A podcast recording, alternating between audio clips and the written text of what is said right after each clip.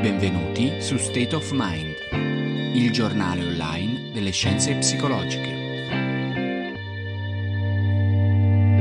In questo episodio, la scuola di specializzazione in psicoterapia cognitiva e ricerca di Mestre, in associazione con studi cognitivi, presenta la domanda sessuologica in psicoterapia. Relatrice, la dottoressa Sofia Piccione.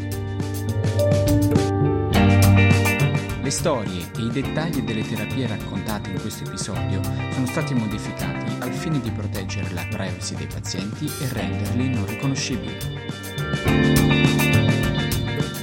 Io mi occupo di disturbi sessuali nel, nell'arco della mia formazione, mi sono specializzata in questo e eh, ho fatto quello che era il, um, il, corso di perfezionamento in sessuologia che dura due anni all'interno della scuola, questo l'ho fatto.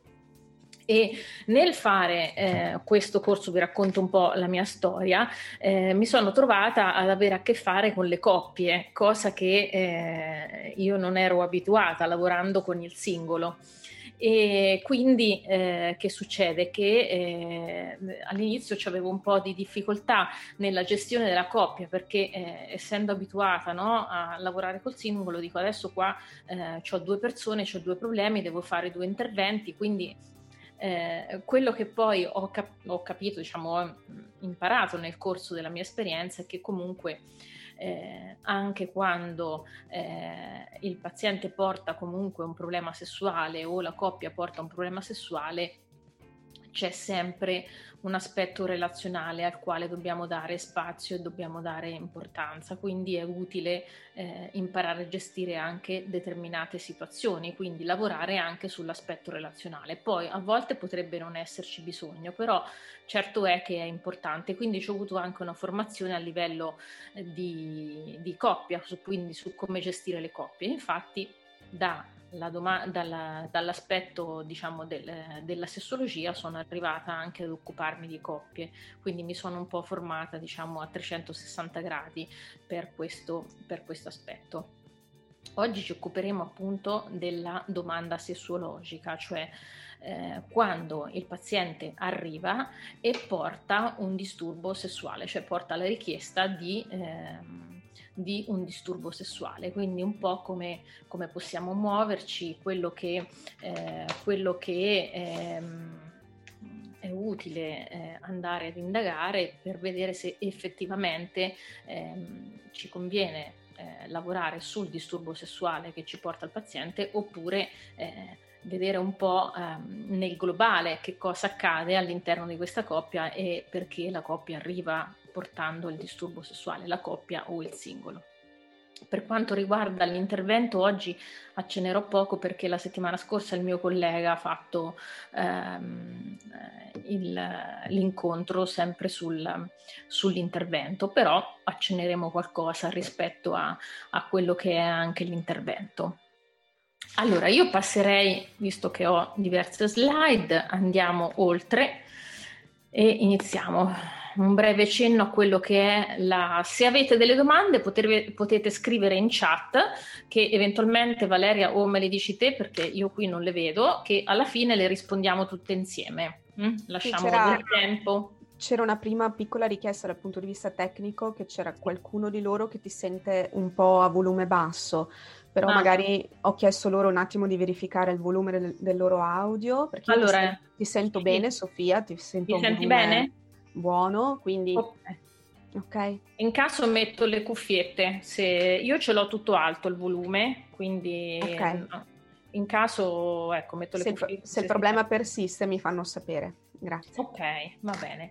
Allora, vediamo un attimo quello che è eh, diciamo la, quello che cosa rappresenta una piccola introduzione, che cosa rappresenta la sessualità nella, nel, nell'individuo, no? Quindi vediamo che la sessualità ha comunque un ruolo fondamentale nel benessere di un individuo. Quindi un disagio in quest'area ha come conseguenza eh, lo scaturire di emozioni sgradevoli come ansia, depressione e quindi di conseguenza arrivare a quello che può essere una svalutazione, una svalutazione del sé vediamo che la sessualità è una componente importante anche della coppia perché viene vista come espressione di cura e di attenzione nei confronti dell'altro e anche come consolidamento del rapporto intimo. e eh, per quanto riguarda la sessualità dobbiamo sempre tenere in considerazione quello che possono essere i, i condizionamenti sociali, culturali e religiosi che sono importantissimi rispetto a quello che è eh, quest'area. Infatti eh, dovremmo sempre tenere in considerazione anche questi aspetti, soprattutto quando, eh, quando facciamo eh, i primi colloqui. Dà quindi importanza agli aspetti relazionali e psicofisici, non solo all'aspetto riproduttivo. Quindi è un complesso universo nel quale ruotano intricati meccanismi vascolari, neurologici, ormonali e psicologici. Quindi possiamo vedere che la sessualità viene vista come indice di benessere generale, quindi abbiamo una salute vascolare dal punto di vista endocrino, neurologico, immunologico, oncologico, sistemico, psichiatrico, ambientale, quindi va a toccare le varie aree e di conseguenza anche di, eh, di indice di malessere, no? Infatti possiamo vedere che le cause delle disfunzioni sessuali sono sia organiche, iatrogene, psicologiche e intrapsichiche. E le cause possono essere anche eh, la contraccezione, la menopausa, le terapie farmacologiche, diabete, arterosclerosi e anche altri problemi adolescenziali. Vediamo che l'interesse per la sessualità nell'antichità era prevalentemente, eh, diciamo, eh, come dire, no? Eh, eh, si confondeva un po' tra magia, stregoneria e religione, quindi veniva gestita no? eh, soprattutto dalla classe sacerdotale. Successivamente eh, la aspettate che tolgo questo, ok. Successivamente c'è stato verso la metà dell'Ottocento un interesse rispetto alla sessologia scientifica e quindi si, eh, diciamo, si avvicina un po' dalle, dalle concezioni filosofiche e religiose, poi diventa quindi oggetto di studio non solo della medicina ma anche della psicologia. E eh, circa nel dopoguerra si avvicina anche alla ricerca e alla clinica attraverso gli studi della fisiologia della risposta sessuale. Famosissimi sono quelli di Master e Johnson. Non so se qualcuno già sa qualcosa rispetto a questo.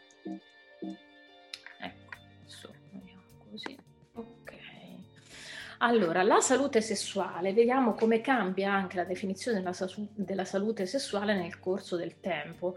Nel 1975 l'OMS definiva la salute sessuale come risultato dell'integrazione degli aspetti somatici, affettivi, intellettivi e sociali dell'essere sessuato, che consentono la valorizzazione della personalità, della comunicazione e dell'amore. Successivamente vediamo come questo cambia, quindi la, la, la, salute sessuale viene vista come uno stato di benessere fisico, emotivo, mentale e sociale legato alla sessualità e non è assenza di malattia, disfunzione o infermità. Quindi vediamo proprio come il concetto di eh, salute sessuale, un po' come legato alla salute, viene eh, modificato nel corso del tempo. Quindi richiede la salute sessuale un approccio positivo, rispettoso alla sessualità e alle relazioni sessuali e la possibilità di avere esperienze sessuali piacevoli e sicure, libere quindi da coercizioni, discriminazione e violenza. E affinché la salute sessuale quindi venga raggiunta e mantenuta, i diritti sessuali di tutti devono essere rispettati, protetti e soddisfatti. Qui vediamo la prima ricerca statistica in campo sessuale è il rapporto Kinsey che è frutto di 18.000 interviste che venne fatta per indagare l'attività sessuale umana. Master e Johnson, che sono i nostri diciamo, pionieri di quello che sono stati gli studi sessuali, sono quelli che hanno affrontato invece eh, gli studi sessuali rispetto alla fisiologia, cioè che cosa accade proprio dal punto di vista fisico e fisiologico durante il rapporto sessuale. Poi se siete curiosi ci sono i loro manuali che qui potete vedere, ne ho fotografato uno, eh, dove queste ricerche vengono descritte in modo molto dettagliato, sia anche i risultati che la modalità di, eh, di gestione della ricerca. In Italia ci sono stati eh, degli autori che hanno eh, studiato quello che era la sessualità proprio degli italiani e eh, i risultati di una ricerca sono stati eh, condotti con interviste e colloqui su un, un campione di circa 7.000 soggetti da 18 a 70 anni. È emerso che la sessualità è una pratica universalmente accessibile, ha un ruolo importante nel benessere dell'individuo, che l'evoluzione e la modernizzazione della cultura sessuale anche grazie ai social, c'è un aumento di persone che si masturba, la verginità viene persa prima dei 16 anni, adesso io abbasserei anche un po' più l'età perché già questa ricerca insomma è un po' più datata. E c'è l'aumento dei rapporti sessuali dopo i 50 anni, cioè viene data anche un'importanza rispetto alla diciamo, alla sessualità eh, anche nell'età, nell'età avanzata. Mm. Vediamo un po' di cenni di epidemiologia. Da uno studio sulle attitudini e comportamenti sessuali emerge che l'eiaculazione precoce e la stessa disfunzione erettile negli uomini, mentre lo scarso interesse all'orgasmia nelle donne sono i disturbi più comuni, i disturbi diciamo per la quale le, l'utente chiede mh, maggiore aiuto. Inoltre sono strettamente associati a fattori organici, psicoemotivi e relazionali dell'individuo. Mm? Alcuni ricercatori americani analizzano 52 studi rispetto alle disfunzioni sessuali e hanno evidenziato che ci sono pochi confronti rispetto alla sessualità tra le varie popolazioni e pochi studi invece sulla sessualità femminile rispetto a, questa, a quella maschile. E questo possiamo mh, mm, un po' pensare che sia dovuto anche al fatto che, mh, mm, come dire, anche una questione di, di ruoli no? su quello che, eh, che accade no? anche nel corso del tempo. Quindi la donna è quella che, eh, diciamo, è quella che in passato chiedeva meno, meno, aiuto rispetto alla sessualità, non era un problema se la donna non raggiungeva l'orgasmo, quindi c'è tutta una storia anche culturale dietro a questo. Mm? E, come avevamo detto, eh, lo studio eh, più ampio che fino ad oggi è stato disponibile è stato condotto su un campione di eh, di soggetti di una popolazione degli Stati Uniti tra 18 e 59 anni e vede appunto che eh, i maggiori disturbi eh, sono quelli, ecco vedete qui, il disturbo sessuale pattivo nelle femmine, il 27% di eiaculazione precoce nei maschi, mm? sono i disturbi più, eh, diciamo, quelli più diffusi. Lo studio, interessante questa cosa, eh, uno studio eh, dice che dei fattori predittivi indica che in base all'educazione scolastica ricevuta le donne con un'educazione superiore hanno circa la metà di rischio di avere un desiderio sessuale ridotto e difficoltà organico, dolore sessuale e ansia sessuale. Quindi è molto interessante questo e ci dà anche indicazione su quello che eh, su quello che è anche la richiesta no? eh, nel, nel, corso del, degli anni di, di, esperienza che ho avuto, eh, quando arrivano eh, soggetti che hanno comunque che portano comunque un disturbo sessuale, una delle prime cose che viene fatta a livello di intervento è proprio quello di educazione sessuale, no? Perché eh, eh quello che si nota è la scarsa conoscenza di quello che è il proprio corpo, di quello che è la, la come dire, no? di come funziona il proprio corpo, di come è fatto il proprio corpo. Quindi eh, è incredibile vedere come persone che comunque sono adulte eh, hanno mancanza rispetto a, a questa conoscenza, vuoi perché magari non è stato mai fatto durante, eh, durante lo sviluppo eh, né dai genitori né dal, né dalle istituzioni scolastiche per eh, eh, diverse difficoltà, però comunque arrivano a una certa età che eh, non hanno conoscenza di quello che è il proprio corpo, di quello che è il proprio organo sessuale e di come questo funzioni. Mm, quindi eh, un aspetto molto importante che utilizziamo proprio come, eh, come dire, quello di conoscenza, cioè se io eh, scrivo con la mia mano, eh, so come funziona la mano, so come tengo la penna e so in che modo mi è utile tenere la penna. Questo mi dà la, eh, dire, la conoscenza di poter scrivere meglio proprio perché so come è fatta la mia mano. Quindi la conoscenza della, del proprio corpo è uno dei primi interventi che spesso utilizziamo. nel disturbo sessuale. Ora vediamo che cos'è il disturbo sessuale, quindi viene vista come una manifestazione cognitiva di pensieri, di emozioni e comportamenti che è considerata sgradevole. Ora, questo aspetto è assolutamente importantissimo, l'aspetto della sgradevolezza dal soggetto stesso, no? E che tende ad automantenersi. Perché? Eh, ho sottolineato l'aspetto della sgradevolezza e quindi della soggettività rispetto a quello che è il, mm, diciamo, il disturbo sessuale, perché eh, quello che potrebbe essere un problema per me, la stessa cosa potrebbe non esserla per qualcun altro. Quindi la sgradevolezza viene intesa come una valutazione soggettiva, proprio in termini emotivi, che fa il soggetto del suo comportamento. Quindi possiamo vedere che, ad esempio, qui c'è un esempio, il rapporto sessuale è un modo per misurare il mio valore, no? Questo capita molto spesso, soprattutto per l'area eh, maschile, no? Quindi questo mi dà ansia, l'ansia mi crea l'impotenza, l'impotenza mi crea una sensazione di sgradevolezza, quindi depressione, fino ad arrivare all'idea di sé che non ha abbastanza valore.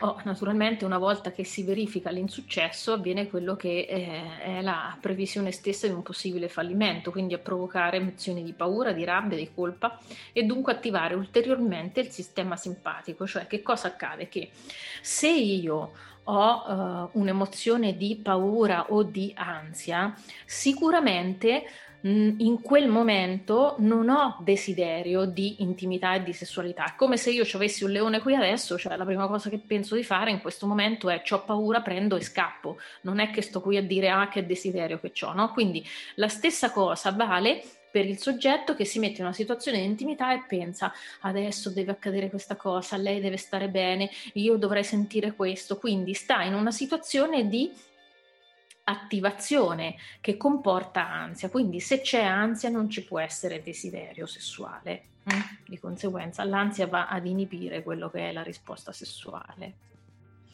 Oh, quali possono essere le idee irrazionali no? che vanno poi a, ehm, ad influire anche su quello che è eh, il disturbo sessuale? No? Qui ne vediamo alcune. Per esempio, l'efficacia di un uomo dipende dalle, men- dalle dimensioni del suo pene Eiaculazione e masturbazione possono generare indebolimento della libido. L'orgasmo vaginale è maturo, quello clitorideo no. Un rapporto riuscito deve portare i partner al raggiungimento simultaneo dell'orgasmo. Tantissime coppie arrivano con questa idea, sembra incredibile, però è così, no? che devono provare l'orgasmo nello stesso identico momento. Se si hanno fantasie sessuali con persone del sesso diverso o, o dallo stesso sesso si è omosessuali, oppure se eh, de, de, se ho fantasie con persone che non, che non, è il mio partner la mia partner, questo vuol dire che io non la amo. I rapporti devono essere evitati nell'ultimo trimestre di gravidanza o comunque dopo il parto. L'alcol è uno stimolante sessuale, esiste un periodo sicuro per evitare gravidanza. Insomma, ci sono, adesso io ne ho messe qui alcune, ci sono diverse idee razionali che possono comunque no, eh, influire su quello che è la prestazione e su, quel, e su come l'individuo stesso vive la sessualità.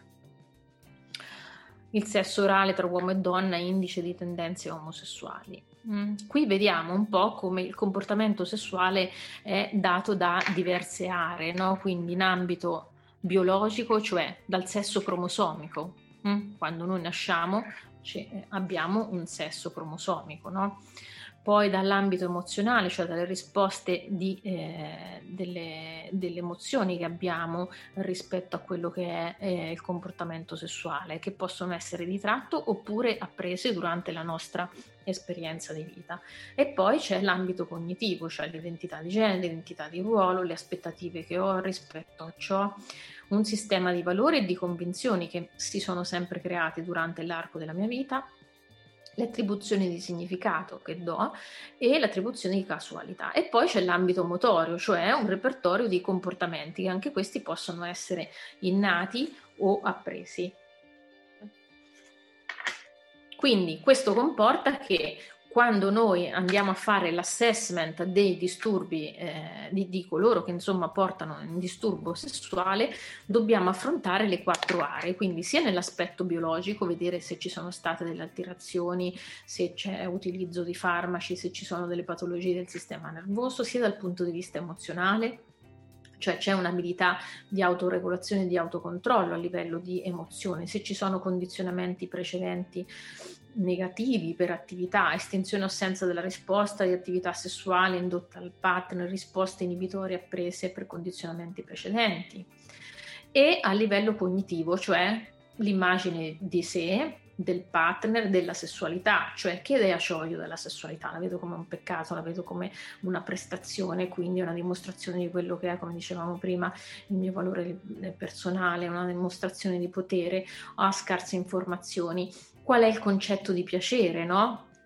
C'è la colpa, cioè perdo il controllo, violo le norme, do piacere all'altro, una definizione imprecisa di ciò che ci piace, no? E l'aspetto comportamentale, cioè una povertà di repertori sessuali e sociali, povertà di concentrazione squilibrio fra le abilità dei partner e anche questo eh, è una, cioè molti, eh, molte coppie dicono io non riesco a lasciarmi andare perché comunque ehm, lui non sa come accarezzarmi, quello che fa mi, mi crea disagio e non riesco a comunicarlo, quindi molto si lavora anche sulla comunicazione di quello che eh, mi piace imparo a conoscere il mio corpo, dopo che ho imparato a conoscere il mio corpo, eh, imparo a conoscere il mio piacere, lo comunico all'altro, quindi c'è una condivisione del piacere, eh, del mio piacere con il piacere dell'altro. Mm. Oh. Ciclo di risposta sessuale. Questo è importante perché serve appunto nella, nella, parte dell'assessment. Allora, Master e Johnson individuarono quattro fasi del ciclo di risposta sessuale: l'eccitamento, il plateau, l'orgasmo e la risoluzione. Successivamente la Kaplan ne aggiunse un'altra che era quella del desiderio, cioè dice prima c'è il desiderio e poi c'è l'eccitamento, il plateau, l'orgasmo, la risoluzione. Questo è importante comprendere, ecco qui possiamo vedere il, il, grafico di quello che è il ciclo di risposta sessuale, ve lo mostro perché questa parte qui ci serve per fare quello che si chiama l'assessment, cioè durante l'assessment noi dobbiamo cercare di capire in quale fase di queste sta il problema, cioè è una fa- è, sta nella prima fase, cioè il soggetto non ha desiderio, oppure sta nella fase di mantenimento del, eh, del, piacere, oppure è nella fase dell'orgasmo, non riesce a raggiungere l'orgasmo, oppure è nella fase di risoluzione, cioè in quale fase è utile capire dove sta il problema. Oh, la domanda sessuologica, quindi possiamo definire la domanda sessuologica come un processo cognitivo intellettivo attraverso il quale l'oggetto della domanda, cioè il sintomo o i sintomi viene interpretato definito e collocato nel sistema fisico, psichico e sociale che caratterizza la persona e le fornisce specificità e irreperibilità. Quindi avviene all'interno del primo colloquio e si sviluppa fino ai due, due tre colloqui, poi dopo dipende da, uh, anche dagli strumenti che utilizziamo, no? Durante il quale quindi avviene l'assessment sessuologico attraverso l'indagine di aspetti puramente fisici e dell'altro, dinamiche relazionali, affettive, comprendendone il significato che viene dato dalla persona. Quindi è importante la lettura sintomatologica all'interno del sistema del paziente e quindi considerare gli aspetti organici, intrapsichici, interpersonali, ambientali e socioculturali, cioè noi vediamo qual è il problema e dobbiamo comunque dare un senso al problema all'interno del sistema del paziente. Mm? Quindi qui ho messo interessante la definizione del, della parola diagnosi che deriva dal greco, no? dia per mezzo, quindi la conoscenza della eh, conoscenza attraverso i sintomi, gnosis e cognizione. Ok, per esempio, no? ho messo un esempio eh, molto, molto banale, tanto per comprendere quello che è. No? Se una donna fa un intervento di asportazione dell'utero, dal punto di vista medico questa donna potrebbe essere considerata guarita, no? Ma in realtà dal punto di vista psicologico questa donna dovrà fare tutto un percorso di, come dire, di elaborazione di quello che è una parte del suo corpo che non c'è più, quindi dal punto di vista psicologico tutto quello che rappresenta l'utero, quindi c'è una, una rielaborazione, no? Quindi ci sarà un percorso da affrontare, no? Oh, l'oggetto quindi della domanda deve essere interpretato e definito affinché possa essergli assegnata una significatività clinica. Infatti possono esserci dei segni di natura sessuale che la valutazione interpretativa consente di attribuire anche ad altro settore. Mm? Ok. Bene, arriviamo nel clou della, del nostro argomento che è eh, la domanda sessologica, cioè quello che ci è utile quando un paziente arriva e ci porta una richiesta con un disturbo sessuale. La prima cosa che facciamo è vedere se il paziente arriva da solo in coppia. No? A volte arrivano, arriva un paziente e dice io ho un problema nell'intimità con la mia compagna, con il mio compagno, però arriva da solo e quindi già questo ci dice tanto, no? Arriva da solo, eh, perché arriva da solo? Mm? Per quale motivo il partner è assente, no? Visto che il problema è di coppia. Quindi dobbiamo andare a vedere un po' quale quali possono essere le motivazioni. Arrivo da sola perché eh, penso che sia solo un mio problema, oppure il partner pensa che sia un mio problema, quindi sono io che devo risolvere, quando ho risolto eh, eh allora eh, posso tornarmene indietro. Lui lo sa o lui non lo sa, cioè solo per me un problema, no? Ad esempio può essere che un soggetto arriva dicendo un problema di eiaculazione precoce, però eh, la partner magari non sa niente, viene da solo, la partner non sa niente perché per lui a un certo punto è diventato un problema, ma è diventato un problema perché? Se è stato sempre così e quindi dobbiamo andare a indagare un po' quello che è la storia, la storia della coppia, la storia della relazione, no? A volte accade che il partner o la partner non è disponibile a un percorso mh? Mm? e già questo ci dice tanto altro rispetto a, a quello che è la relazione solitamente quando il partner non è disponibile vediamo che c'è già un problema relazionale mm? e essendo eh, l'intervento e il come dire eh, sì l'intervento di, eh, del disturbo sessuale viene fatto in coppia diventa un po' difficile fare un intervento sul singolo se il partner non è disponibile. Mm?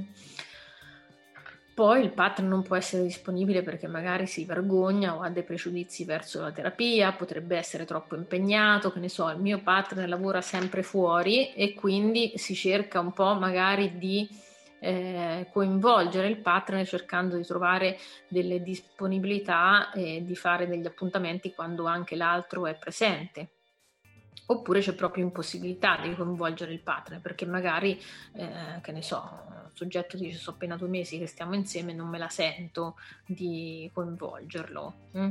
oppure non sa del problema, non vuole, è minorenne, oppure non vede il problema, hm? dice per lui o per lei non è un problema. Oh, nella uh, richiesta sessuologica è importante di avvalersi dell'aiuto di eh, medici specialisti quali ad esempio ginecologi, andrologi, endocrinologi per escludere la parte medica. A volte il paziente arriva che è già stato da questi specialisti, quindi ha già escluso la parte medica.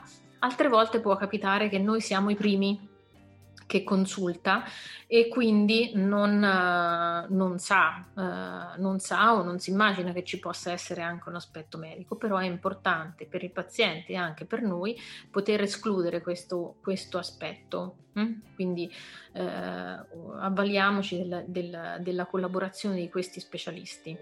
Hm? Oh, ci sono delle variabili che dobbiamo tener conto rispetto alla domanda sessuologica, cioè allora, la personalità e la sessualità. Dobbiamo tenere conto se ci sono degli altri sintomi presenti oltre al, al, problema che porta il paziente. C'è ansia, c'è depressione, come gestisce l'emotività e l'affettività il paziente, l'aggressività, come gestisce i rapporti sociali, qual è il contesto ambientale e dove si esprime la funzione sessuale.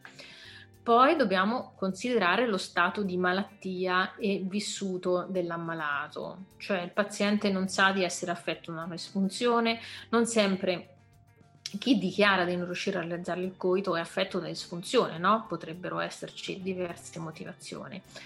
Oppure ci sono i sintomi senza malati, esempio ho eiaculazione precoce e mi racconto che è inutile avere una donna perché devo occuparmi dei miei genitori, cioè sposto l'attenzione su quello che è un, un problema eh, eh, diverso da quello che è il mio problema effettivo. Oppure ci sono i malati senza sintomi, cioè per carenza di informazione o per uno spostamento di conflittualità intrapsichica. Ci sono i sintomi sessuologici che sottendono disagi coniugali, relazionali e sociali oppure sintomi non sessuologici che vengono ma- mascherati da effettivi disturbi sessuali. Importante considerare il vissuto del paziente rispetto a quello, è, a quello che è, il problema. Poi c'è un'impotenza individuale e impotenza di coppia, cioè considerare quello che sono le dinamiche relazionali in maniera da stabilire se la coppia ha instaurato una modalità comunicazionale nel quale il disturbo sessuale è assunto come messaggio di ostilità o di complicità. Oh, lo scopo del colloquio qual è? Quindi è quello di capire come il paziente è malato, come lo è divenuto e in quale modo questo gli assicura vantaggi secondari per arrivare a concludere quali interventi possono essere più indicati e possono modificare il suo stato di disagio.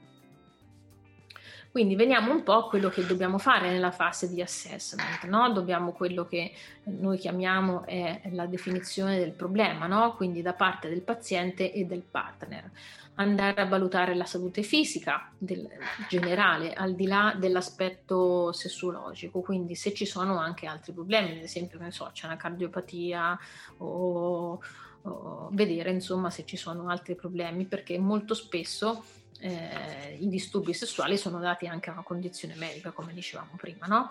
Se vengono assunti dei farmaci, perché ci sono, delle, ci sono farmaci che comunque danno delle difficoltà anche a livello di intimità, quindi capire se eh, il farmaco che assume può avere delle, delle conseguenze.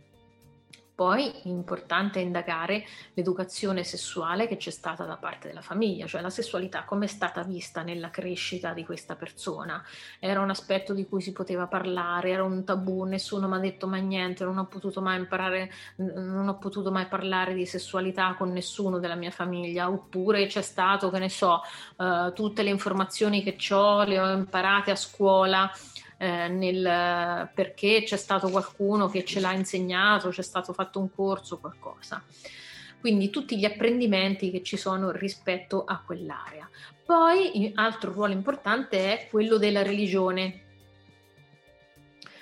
perché questo ruolo è importante? Molto spesso ci troviamo di fronte a persone che arrivano eh, e che dicono siamo sposati da, che ne so, 3-4 anni e non abbiamo avuto rapporti sessuali.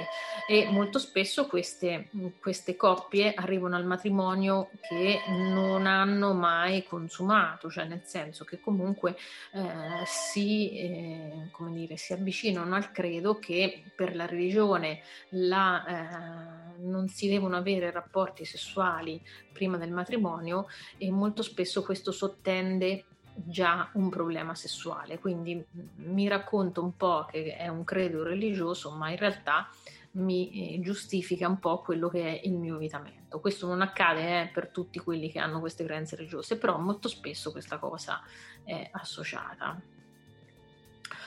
Poi le convinzioni quindi che avevamo visto prima rispetto alla sessualità, all'orgasmo, eh, l'uomo deve prendere iniziativa. Questa pure ha un'altra delle caratteristiche che molto spesso accade, dice ma lui non prende mai iniziativa. Dice per me è l'uomo che deve prendere iniziativa, invece eh, può accadere anche alla donna di prendere iniziativa, però molto spesso la donna sta lì e aspetta.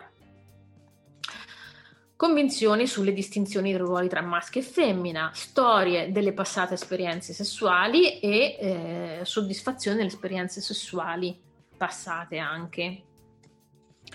Poi, storia dell'attuare relazione, soddisfazione sessuale prima, quando funzionava ed ora, cioè perché la coppia o il singolo arriva adesso, se questo problema c'è da un anno, da due anni e c'è stato un momento in cui la coppia o l'intimità funzionava e se sì, com'era quando funzionava? Quindi la modalità di raggiungimento dell'orgasmo, la soddisfazione relativa alla frequenza e alla qualità dell'orgasmo, la necessità che l'orgasmo sia ottenuto con la penetrazione oppure accettazione che può essere raggiunto anche in altro modo necessità di, prova, di, prov, eh, prova, eh, di, far provare piacere all'altro, masturbazione attuale e storia delle pratiche masturbatorie, soddisfazione riguardo alla frequenza dei rapporti sessuali col partner e se questi coincidono con il partner. Ok, poi la disponibilità dei partner ai rapporti sessuali e se no come viene comunicata e quali reazioni del partner, cioè come, che cosa succede, lui che prende iniziativa e quando lui prende iniziativa che cosa, eh, che cosa accade, lei è disponibile o non è disponibile, se no come, eh, come questa eh, viene comunicata. Fingono di provare piacere? Accade spessissimo. Si parla di sessualità nella coppia oppure è un argomento tabù, cioè questa coppia eh, ha rapporti intimi ma non ne parla. Mm? Fantasie, sogni, pratiche igieniche prima o dopo. No? A volte capita che eh, un paziente mi disse, eh, eh sì, eh, mia moglie è disponibile, però eh, prima mi devo fare la doccia, poi mi devo fare tutto e poi, e poi, dopo lo stesso, prima lei, poi io. Cioè, quindi avere un rapporto, dici, per me è una cosa veramente tanto impegnativa. Mm.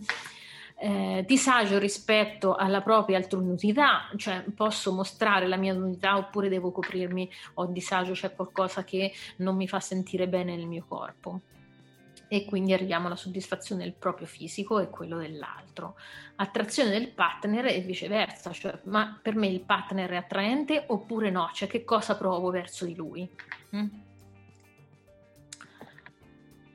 Periodo di astinenza se c'è stato, se hanno, utilizzano contraccezione di qualche genere che può essere utilizzo del preservativo, magari eh, accade che questo può essere difficoltoso per lui, oppure se, sono, oppure se non ci sono metodi contraccettivi e magari uno dei due non vuole avere figli e questo comporta una difficoltà perché c'è un aumento di ansia in quel momento quindi atteggiamenti e convinzioni rispetto all'omosessualità e l'attrazione verso l'altro, eventuali pratiche per eccitarsi, esse condivise dal paziente e un, una modalità che è molto utile da, uh, per vedere quello che è eh, il desiderio della coppia è proprio la valutazione, cioè da 0 a 10 quanto è il desiderio.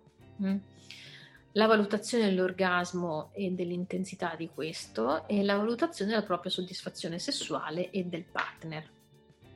Ok, qui vi ho messo una serie di questionari che possono essere uh, utili per eh, affrontare quello che è il percorso dell'assessment. Mm? Quello più utilizzato qua in Italia è il Sesamo. Mm? E poi in fondo vi ho messo una breve, diciamo, bibliografia rispetto a quello che è eh, che, posso, che, può essere utile da insomma da, se volete approfittare di approfondire un po' la mm, come dire la l'argomento, ecco, se siete interessati. Allora, io sono andata abbastanza veloce, quindi abbiamo tempo per le domande, se eh, avete domande, eh, se no vi eh, faccio alcuni cenni su quello che potrebbe essere un ipotetico intervento.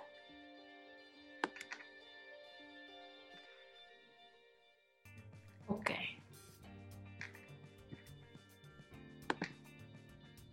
Al momento non sono arrivate domande, Sofia. Non ci sono domande? No, vedo.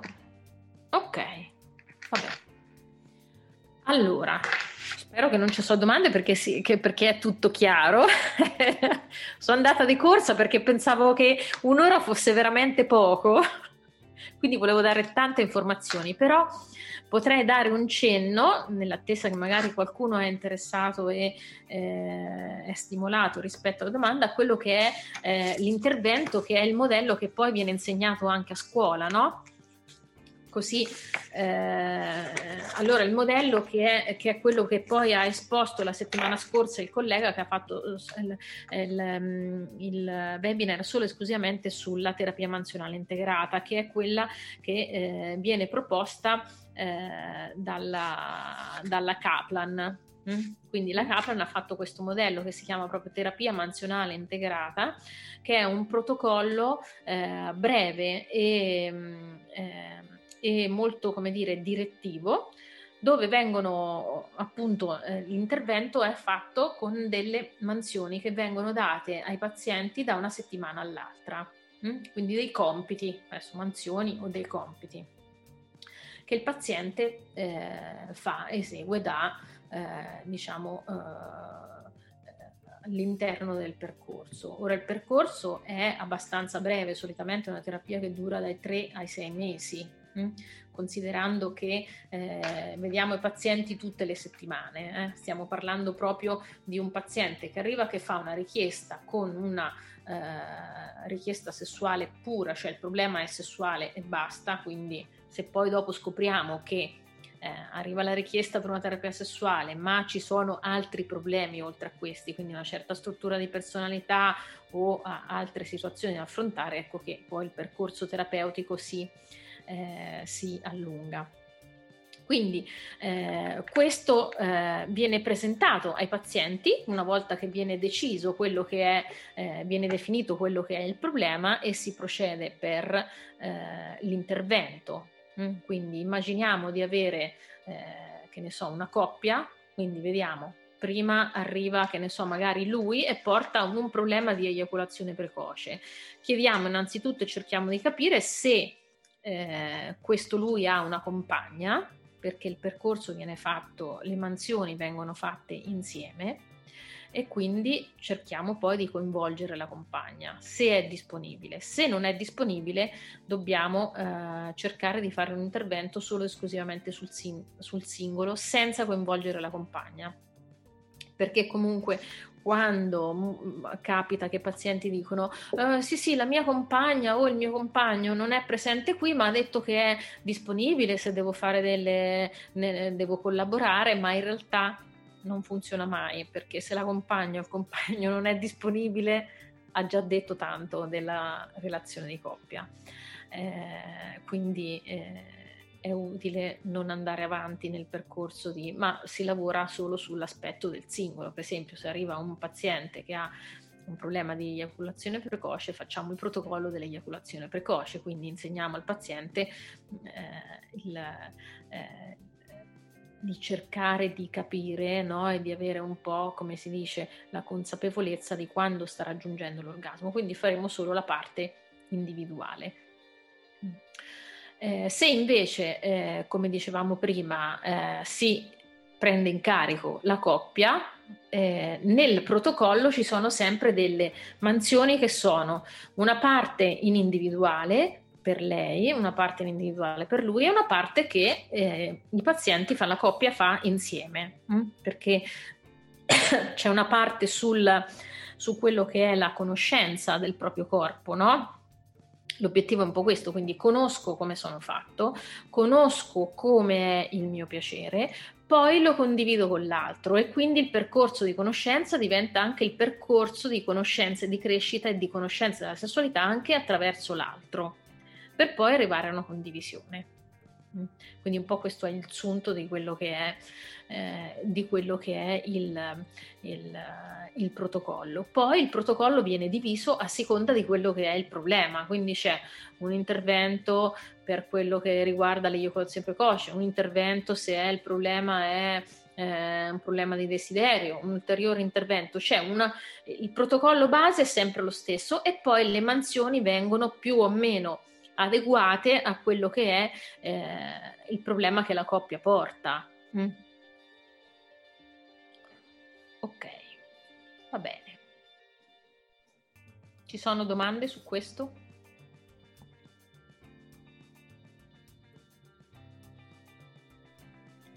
C'è una domanda, Sofia? Quindi se il paziente non ha il partner, il partner non è disponibile, se non ci sono le mansioni individuali. Sì, esattamente. Eh, allora, è sempre utile se eh, il paziente arriva in individuale coinvolgere il compagno. Però, come dicevamo prima, potrebbe non essere fattibile perché o il compagno non c'è, o il compagno non lo vuole sapere, o il compagno non è disponibile. Quindi, in quel caso, si procedono con le mansioni individuali, cioè quello che è fattibile in individuale. Mm? Ok? Eh, allora c'è una parte che eh, non può essere fatta solo in individuale. Ad esempio, se eh, arriva un, um, un, paziente che porta, ad esempio, un problema di eiaculazione precoce, noi insegniamo quello che è il punto di inevitabilità orgasmica, quindi c'è un protocollo di eh, mansioni che lui deve fare che consiste proprio nel eh, iniziare a masturbarsi e cercare di eh, trovare quello che è il punto di inevitabilità orgasmica. Questa cosa è una cosa che lui può fare da solo, fino a che cioè, i pazienti stanno proprio lì, devono cercare di eh, imparare a comprendere quant'è il tempo, quindi sono lì con l'orologio, ok? Quindi una volta che il tempo di inevitabilità orgasmica, cioè la consapevolezza dell'inevitabilità orgasmica è raggiunta e il tempo è allungato, il problema è risolto. Dopo bisogna vedere come questo viene, eh, viene gestito con la partner. Quindi eh, il problema l'abbiamo risolto se il paziente è da solo e non ha una compagna e se quando capiterà che ci saranno eh, occasioni si sperimenterà nella nuova modalità. E se ci sarà una compagna e ci sarà un problema nel futuro, torneranno insieme e si farà un intervento insieme, perché comunque potrebbe essere che magari in quel momento eh, il, il, soggetto si trova in compagnia della propria compagna e ha un elemento di ansia, di ansia da prestazione, quindi c'è tutta una serie di eh, aspetti relazionali che vanno comunque considerati. Non so se sono stata chiara, Federica, dimmi pure. Ok, direi che non ci sono altre domande.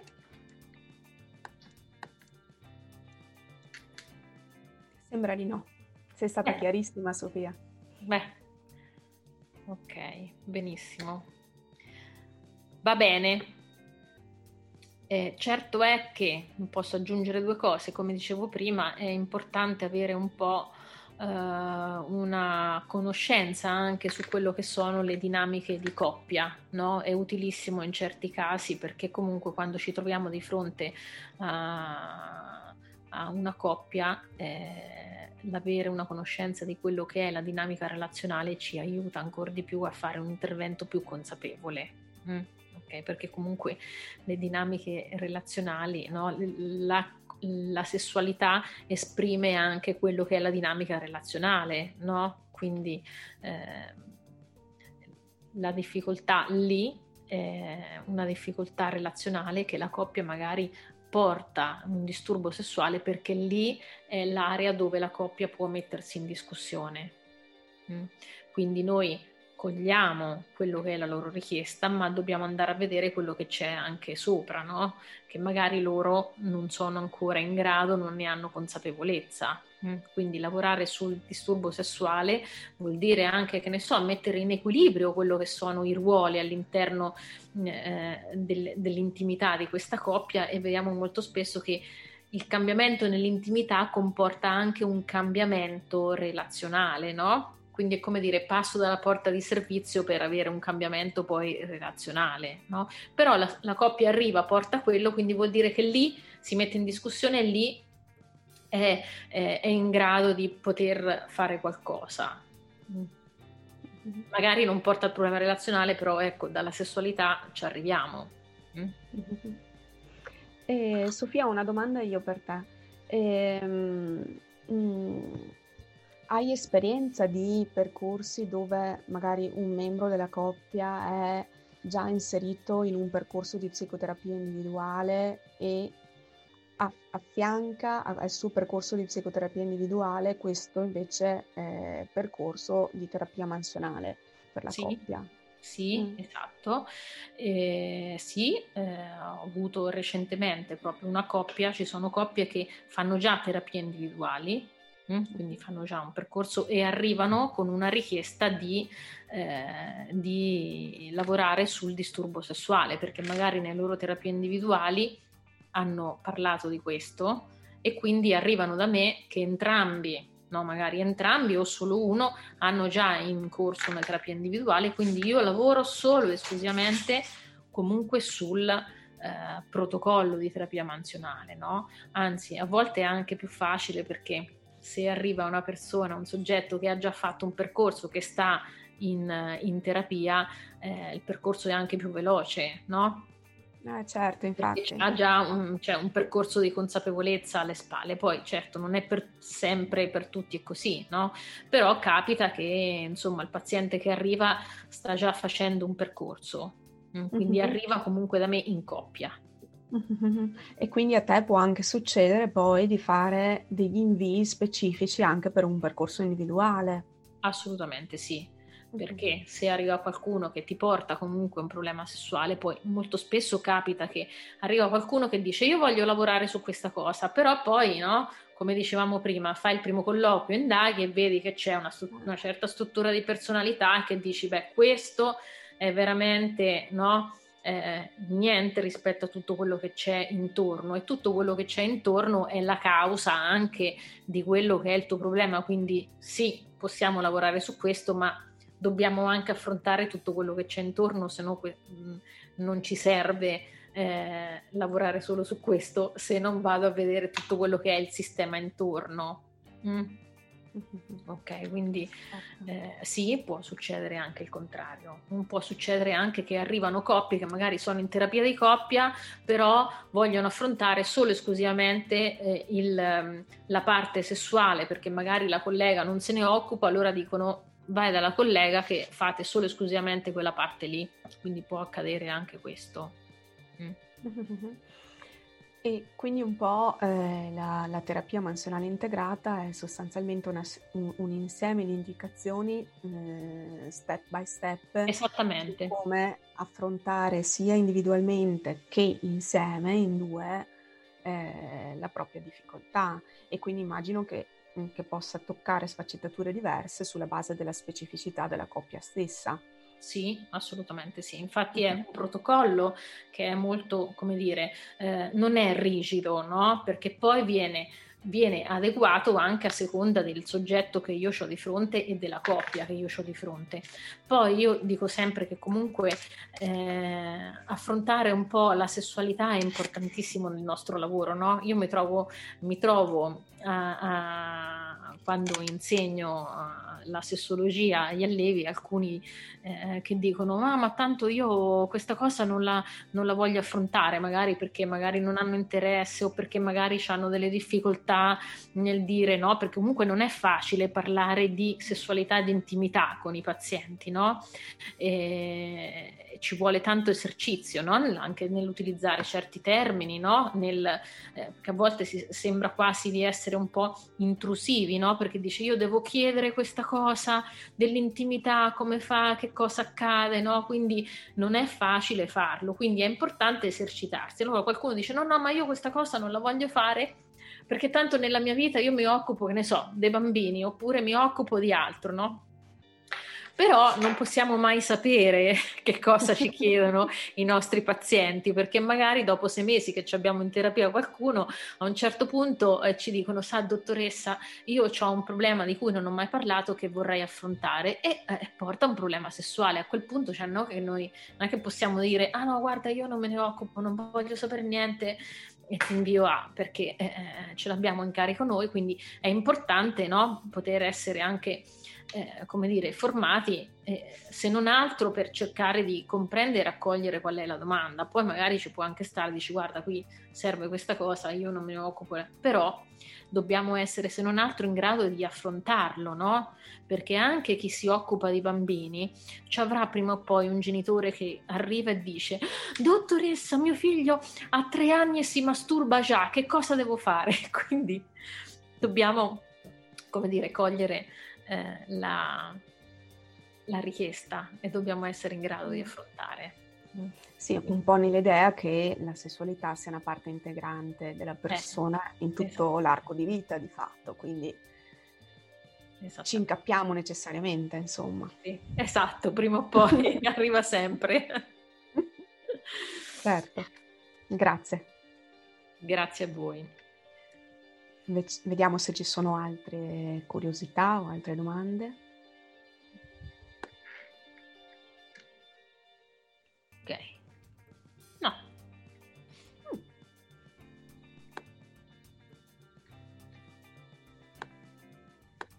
Mm. Ok. Bene. Bene. Io direi che se non ci sono altre domande possiamo, possiamo uh-huh. concludere. Sì. Eh, vi ringrazio, vi ringrazio per l'invito e ringrazio le persone che hanno partecipato dell'attenzione e delle domande. Grazie, grazie, Sofia, grazie, a tutti. Approfitto di questi ultimi scambi di battute per, mm. eh, di nuovo per ringraziare Sofia per la sua competenza e per il tempo che ha condiviso con noi parlando di questa cosa così importante e poi anche per ricordare a tutti quanti che il 9 novembre ci sarà il quarto incontro dove appunto ci sarà la possibilità nuovamente di eh, conoscere la realtà di studi cognitivi, la realtà appunto delle nostre scuole di specializzazione in psicoterapia cognitiva e comportamentale e nello specifico di conoscere un po' meglio la, la, sede, di, la sede di Mestre.